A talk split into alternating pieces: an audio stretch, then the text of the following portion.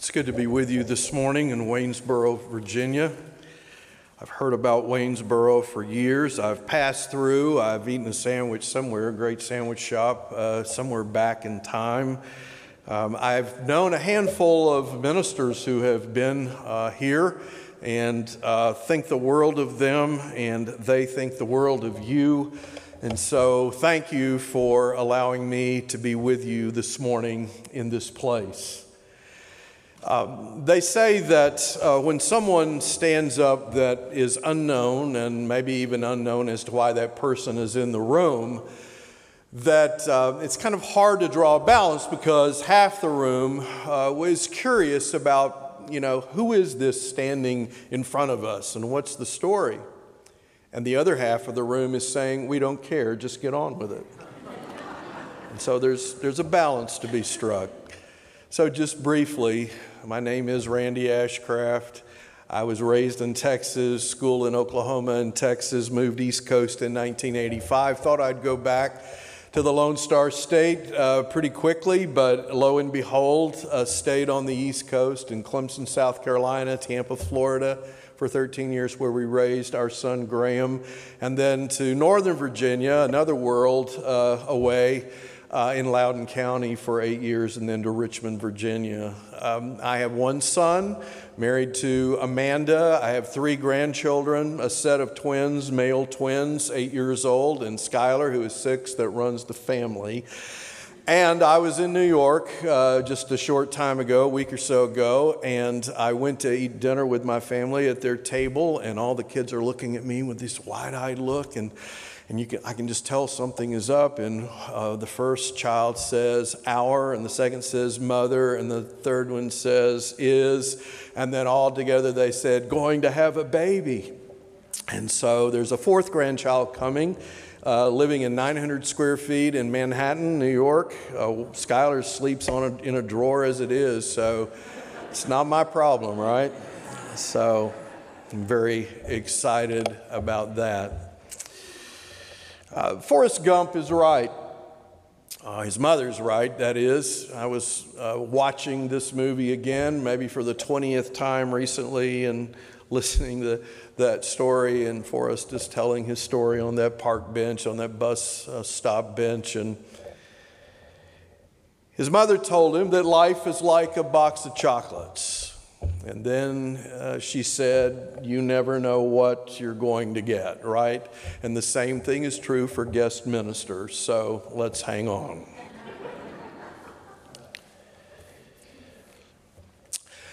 Uh, I hail from East Texas. I was born in Tyler, Texas. My dad grew up in Lindale, Texas, a very tiny farming community, uh, about 100 miles east of Dallas.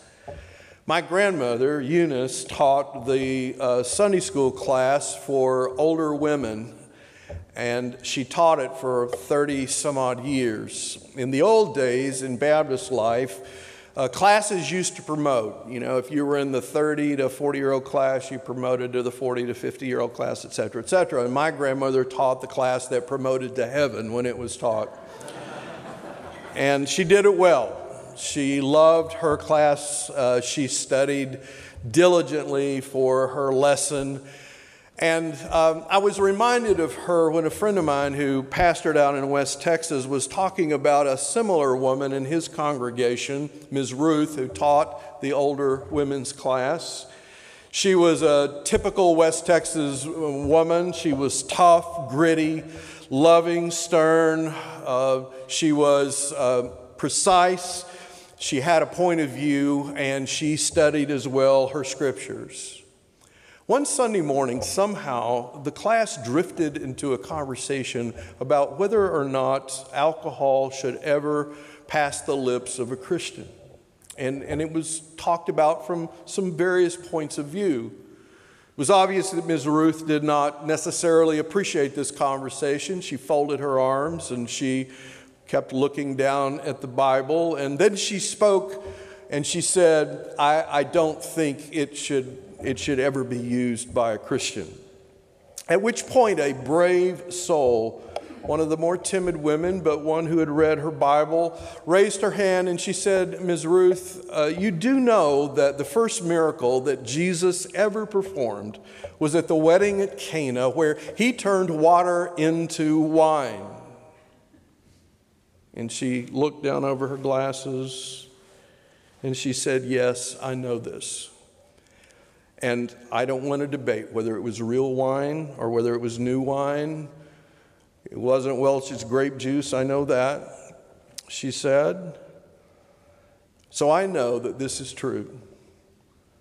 But I would have thought a lot more about Jesus if he hadn't said that.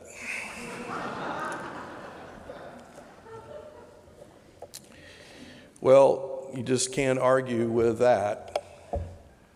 But this morning, we launch into a whole new way of understanding how it is that we live out our faith. I grew up in a very traditional Baptist family, five generations deep of Baptists. Some of you are probably not Baptist. I realize that folks come from a lot of traditions, but that's my tradition and what I inherited. I grew up with a, a kind of a dualistic understanding of the nature and personality of God. On the one hand, I was loved and cared for by my family. I'm a fortunate person because that's not true for everyone. But at the same time, I heard about a stern God who was interested in rules and regulations, who was interested in do's and don'ts, who was interested in proper behavior. And there was a fear that, uh, that developed in my own child mind about the nature of God, and that continues literally until this day. And, and the faith that uh, was inherited literally by those who sat at the table with Jesus and who enlisted as friends of Jesus to carry the message forward of God's purposes in the world. These people were very familiar with laws and regulations, the do's and don'ts, and you've read all about those in what we call the Old Testament. And so Jesus literally was doing something new. Not new in the sense that people were not to have loved each other prior to Jesus' commandments, but new in the sense that now love is being walked into the very center of the focus of those who follow Jesus, the people that we later know as Christians, as Christ followers. And so now we have this new uh, lens through which to see all other things. And it's so simple that it often escapes us. Is there a word more overused than the word love? I love my car. I love my job. I love uh, lunch today. Uh, we use that word as a throwaway word, literally. So often, those of us that have been around church for a while forget that this is, in fact, our calling at every single moment of our lives, our, our life together as a congregation, and our life, lives literally out there in the world. Because there was limited time, and Jesus had limited things to say in these, in these departure days as we know them. And so here it is for us this morning, as clearly as anything is delineated in Scripture. Often people say, What am I supposed to do? or What's my calling? Or how is it that I'm supposed to understand God more clearly? Well, here it is, and it's, it's really not that difficult to understand. Hard to do, but not difficult to understand. Our calling is to quite literally love.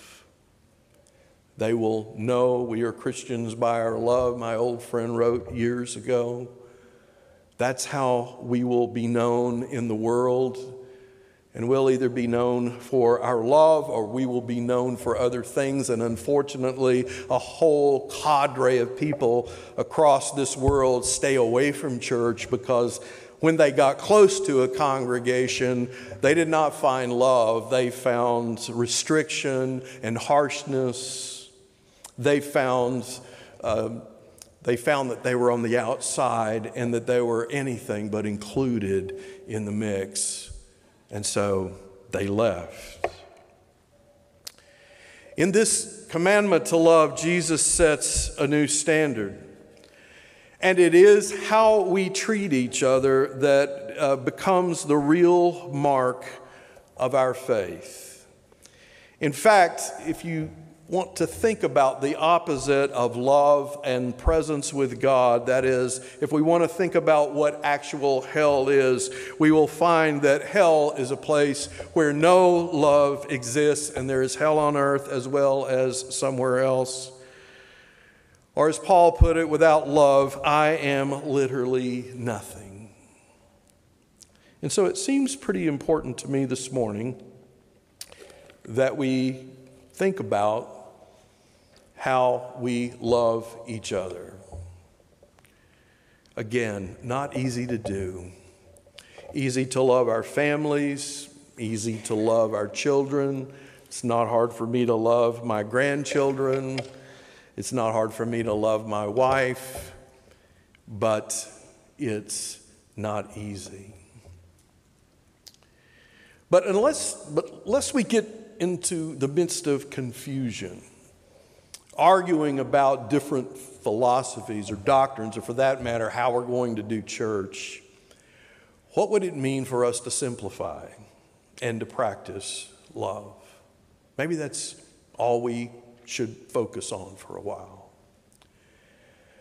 Four years ago, in April, my wife and I went to New York City to celebrate our granddaughter's uh, second birthday. Uh, my son and his wife lived in Brooklyn at the time, and before we left, my wife had been to see the doctor, and uh, she was diagnosed with asthma and with an irritated stomach, which a lot of us have. And so we got on the airplane, we flew to Brooklyn, and on, um, on a Friday night before the actual birthday on a Saturday, we celebrated the rest, the, the twins' birthdays, which we had not been there for. And as we were walking out of my son's apartment back to our apartment, my wife collapsed on the streets of Brooklyn and my son and I caught her before she hit the ground. What we found out in the ensuing two to three hours is that she did not have she did not have a cold, she did not have congestion, she did not have she had a stomach irritation, but she had advanced pancreatic cancer and her lungs uh, were filled with blood clots. That's why she couldn't breathe well. And for all practical purposes, we should have lost her there on the street. Six weeks later, we did lose her. And you may have been in this position, or you may know someone who's been in this position, but after 46 years of marriage and two years of dating prior to that, the person that I lived my life with and gave my life to was gone. Needless to say, my life turned literally upside down in every sense of the word. Everything I had ever known came unglued and was floating in the air like it was weightless. I didn't know up from down, right from left. I, I can't tell you what happened in some of those ensuing months. And, and people periodically would ask me theological questions like, Aren't you angry with God? And I said, No, I don't have any room for anger. Um, no, I'm, I, i am grateful for the life that we had together. I'm grateful for our son. I, I, no, I'm not angry. But what I will tell you is that I had no tolerance for church business per se. I had no tolerance for the debates that go on, political or religious. I'm on this side, you're on this side. I could care less. I, I had no uh, energy. Uh, it had been my work to enable congregations to move forward in transitions like you're in, and I, I was not the least bit interested in that. So one of my wise friends said, or asked me a question. He said, "Well, what do you what do you think now? What what can you plant yourself in?" And I said, "I know two things. The first is God loves, and the second thing is." I both need love and I need to offer love to others. That's all I know right now, period. And as I've reflected on that in these four years since, I have found that that serves me really well, that that's enough. That if all we can say is that we know that God is love, that from the beginning God never began to love us, that God's very nature, God's creation, the whole way in which we are brought into this world is all a, a, result of deep and abiding love, that God did not place us on this earth in order to punish us or to beat us up or for us to feel as if we must earn our way in this universe or to find our place. No, it's exactly the opposite. That since the very beginning, all God has been doing is to say that I love you, that I want to be with you, that I want you to share this love and affection with every part of the created universe, and that no person, no thing is excluded from my love in the world. Period. That's what I think the calling is and the message is. So, this morning, if you want to think about your church moving forward, and I know you loved Barrett and the family, and I'm, I, uh, I know you'll grieve that, but you've been very fortunate with the caliber and quality of ministers that have been at First Waynesboro, and you will uh, be led, and a person will be led here who will lead uh, effectively and that you will love. But in the meantime, you know, when all the stress is taking place, well, the budget and the COVID that caused the church to just basically disperse, and are people ever coming back? And I mean, all the ways in which we wring our hands and, and are concerned about the well being of the organization. Let me just suggest this morning that if you take nothing else but just simply the word love and you exercise it, and if you give it uh, freedom to operate and to have a life of its own, I, I think you would be surprised by how effective a congregation can be. In fact, I think there's a whole city, a whole community here in Waynesboro just waiting for some group of Christian people to show the kind of love that allows them to know that they too are included in all of God's economy. And I've been living my life in many ways with people that I've never associated with before because people run like crazy if you say you're a minister, but everybody doesn't know I'm a minister in my current life all the time. And so people say things to me that they never used to say, and I hear things I never used to hear. And one of the things I hear is this well, I was in a church once, but you can't believe what happened in the midst of that place, or I'm not sure that that those folks would ever accept me like I am. And I just don't see anybody that looks like me or acts like me. I mean, the stories could go on and on. And one of the things that happens in Scripture and that Jesus set afire in this Scripture this morning is that this notion of who God cares about just keeps expanding and expanding and expanding. And in fact, in the lectionary text this morning, in the, in the reading from Acts, you have this whole explosion of recognition that God is just not about the Israelites or the converts from the Israelite community. God is about every person, no matter the boundaries.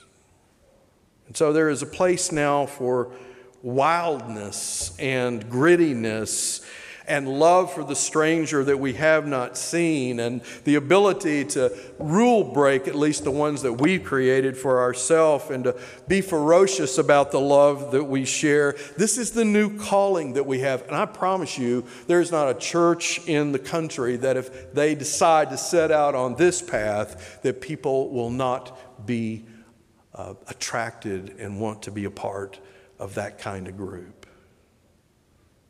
It's work and it takes effort, and we, we, we don't find love by trying to get it, we find love by, by, get, by giving it. And so our marching orders are pretty clear that we are to give and to give freely. You're here this morning to live out of the power and the mysteries of love, God's love in Jesus Christ. It inspires us, it releases us into the world. Uh, it reminds us that there is a wideness in God's mercy, as one of our hymns says.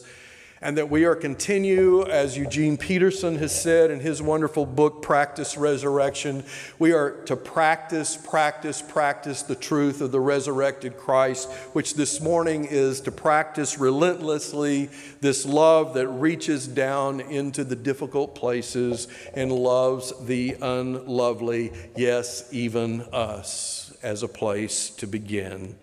Because despite how much we think we are, uh, there, we are not there, and we also need the love of God in our lives. Uh, my life took a turn a year ago. Um, I got married again to a wonderful woman, Dr. Dana Rose. Dana grew up in Richmond. We met 50 years ago as freshmen at Oklahoma Baptist University. She's from Richmond. We uh, were friends, and friendship led to um, a caring relationship, and a caring relationship led to a marriage. Uh, out in the East River, underneath the shadow of the Statue of Liberty, with just our family around us. Dana has three sons. They're married. She has, uh, i am losing track of the number of grandchildren. I think she has seven. Um, and so we have this wonderful union of our families, and everybody lives in New York City. And so it's very convenient, and we are there a lot. But in closing this morning, I wanted to share with you some of what's been happening in our life over the last handful of weeks. We've had a lot going on. Um, Dana's middle son and his wife wanted a family, children, just like everybody else, but they were struggling to have a family. And like many hundreds of couples, thousands of couples these days, they sought medical help uh, to have a child. And they were in the throes of that when it was found that, um, that the mother had uh, ovarian cancer in a pretty serious case. Ovarian cancer will end a quest uh, for having a baby, and she was 34 years old, and this is not typically a disease that occurs for someone that young, but it was devastating. She had major surgery.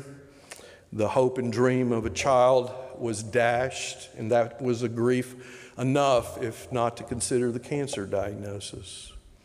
The good news for her is that she had the surgery, began the chemotherapy, the cancer went into remission, and it was the best news you could possibly hear. And beyond this, they had a couple of embryo. I don't know how many really, but they had embryo. And so they began the process of looking for a surrogate, someone who could carry this embryo for them and help them have a family. That's a grueling process, it's expensive, it's harsh in many ways. And one afternoon, my wife, Dana, comes down into the basement. She goes, You won't believe this, but um, my children have found a surrogate. I said, That is great news. Is the person in the United States? Because a lot of surrogates are outside the borders of the country. No, uh, yes, she is. Do they know her? Yeah, in fact, they do know her. Do I know her? Yes, in fact, you do know her. You see, one of Dana's sons and his wife had been talking to another son, the oldest son, and his wife, who already had three children, a set of twins and a girl. And that mother decided that she wasn't finished giving birth to new life in the world. And so she submitted herself to the process of delivering a baby for the middle child and his wife two and a half, almost three weeks ago, and this is not something I was familiar with, but in the living room of a, man, of a New York apartment, Grace Valentine was delivered into the world a beautiful baby girl. It's quite stunning, really, that somebody would love another person enough to say that I will give my body as a as a place, as a respite, as a, as a place of nurture and care to you so that you might, uh, we might enable you to have a child. It's somewhat biblical in its nature. And it's just absolutely uh, one of the most moving experiences I've ever been a part of. And as I reflected on that and what I was going to say to you this morning, I thought, well, it'd be hard, I'd be hard pressed to find a better example of what it means to lay down one's life for another, to give unconditional love to someone else, to be willing to exclude my sense of what I'm going to do with myself and offer it up to you as a living sacrifice, so to speak but in the eyes of that baby who I have held and looked into Grace's face, I see reflected back the true meaning of grace. And in the whole experience, understand far more deeply the meaning of the word love. This morning, I am convinced that there were hundreds of people who woke up in Waynesboro, Virginia, and they have no clue whatsoever that they are loved, or that anybody cares about them in the whole wide world. And so those that were looking into the face of Jesus heard very clearly from him love one another. And then guess what? Blow love out throughout the whole world and slather it generously. Because when you do, you're as close to God as you will ever be. Amen.